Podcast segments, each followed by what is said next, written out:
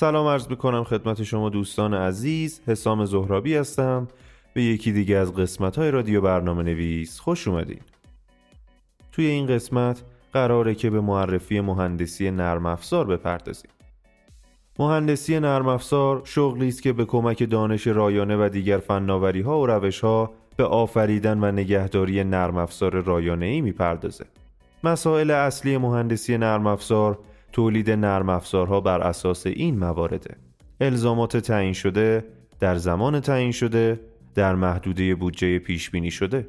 مهندسی نرم افزار طراحی، برنامه نویسی، توسعه، مستندسازی و نگهداری نرم افزار با به کار گرفتن روش های فنی و عملی از علوم کامپیوتر، مدیریت پروژه، مهندسی، محدوده کاربرد، طراحی رابط، مدیریت تجهیزات دیجیتال و سایر زمینه هاست. کاربردهای مهندسی نرم افزار دارای ارزش‌های اجتماعی و اقتصادی هستش.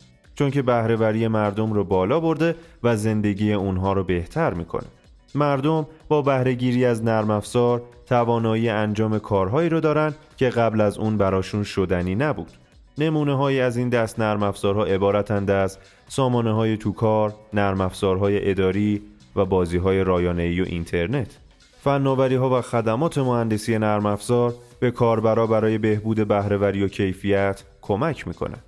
پیشینه مهندسی نرم افزار اصطلاح مهندسی نرم افزار بعد از سال 1968 شناخته شد. این اصطلاح طی کنفرانس مهندسی نرم افزار ناتو سال 1968 معرفی شد و از اون پس به طور گسترده مورد استفاده قرار گرفت. اصطلاح مهندسی نرم افزار عموماً به معانی مختلفی به کار میره. مورد اول به عنوان یک اصطلاح غیررسمی امروزی برای محدوده وسیع فعالیت هایی که قبلا برنامه نویسی و تحلیل سیستم ها نامیده می‌شد. مورد دوم به عنوان یک اصطلاح جامع برای همه جنبه های عملی برنامه نویسی کامپیوتر که علوم کامپیوتر نامیده میشه. مورد سوم به عنوان اصطلاح مجسم کننده طرفداری از یک رویکرد خاص نسبت به برنامه نویسی کامپیوتر که اصرار می‌کنه مهندسی نرم افزار به جای اینکه هنر یا مهارت باشه باید به عنوان یک رشته عملی مهندسی تلقی بشه.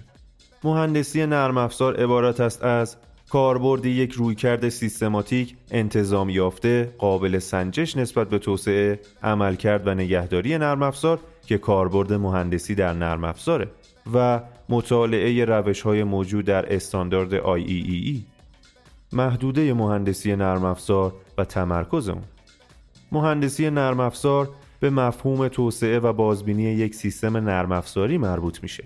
این رشته با شناسایی، تعریف، فهمیدن و بازبینی خصوصیات مورد نیاز نرم افزار حاصل سر و کار داره. این خصوصیات نرم افزاری ممکنه شامل پاسخگویی به نیازها، اطمینان پذیری، قابلیت نگهداری، در دسترس بودن، آزمون پذیری، استفاده آسون قابلیت هم و سایر خصوصیات باشه. مهندسی نرم افزار ضمن اشاره به این خصوصیات مشخصات معین طراحی و فنی رو آماده می‌کنه که اگه به درستی پیاده سازی بشه نرم افزاری تولید خواهد کرد که می‌تونه بررسی بشه که آیا این نیازمندی ها رو تأمین می‌کنه یا نه. مهندسی نرم افزار همچنین با خصوصیات پروسه توسعه نرم افزاری در ارتباطه. در این رابطه با خصوصیاتی مثل هزینه توسعه نرم افزار، طول مدت توسعه نرم افزار و ریسکای توسعه نرم افزار درگیره. نیاز به مهندسی نرم افزار. نرم افزار عموماً از محصولات و موقعیت شناخته میشه که قابلیت اطمینان زیادی از اون انتظار میره. حتی در شرایط طاقت فرسا مثل نظارت و کنترل نیروگاه های انرژی هسته‌ای یا هدایت یک هواپیمای مسافربری در هوا چنین برنامه هایی شامل هزاران خط کد هستند که از نظر پیچیدگی با پیچیده ترین ماشین های مدرن قابل مقایسند.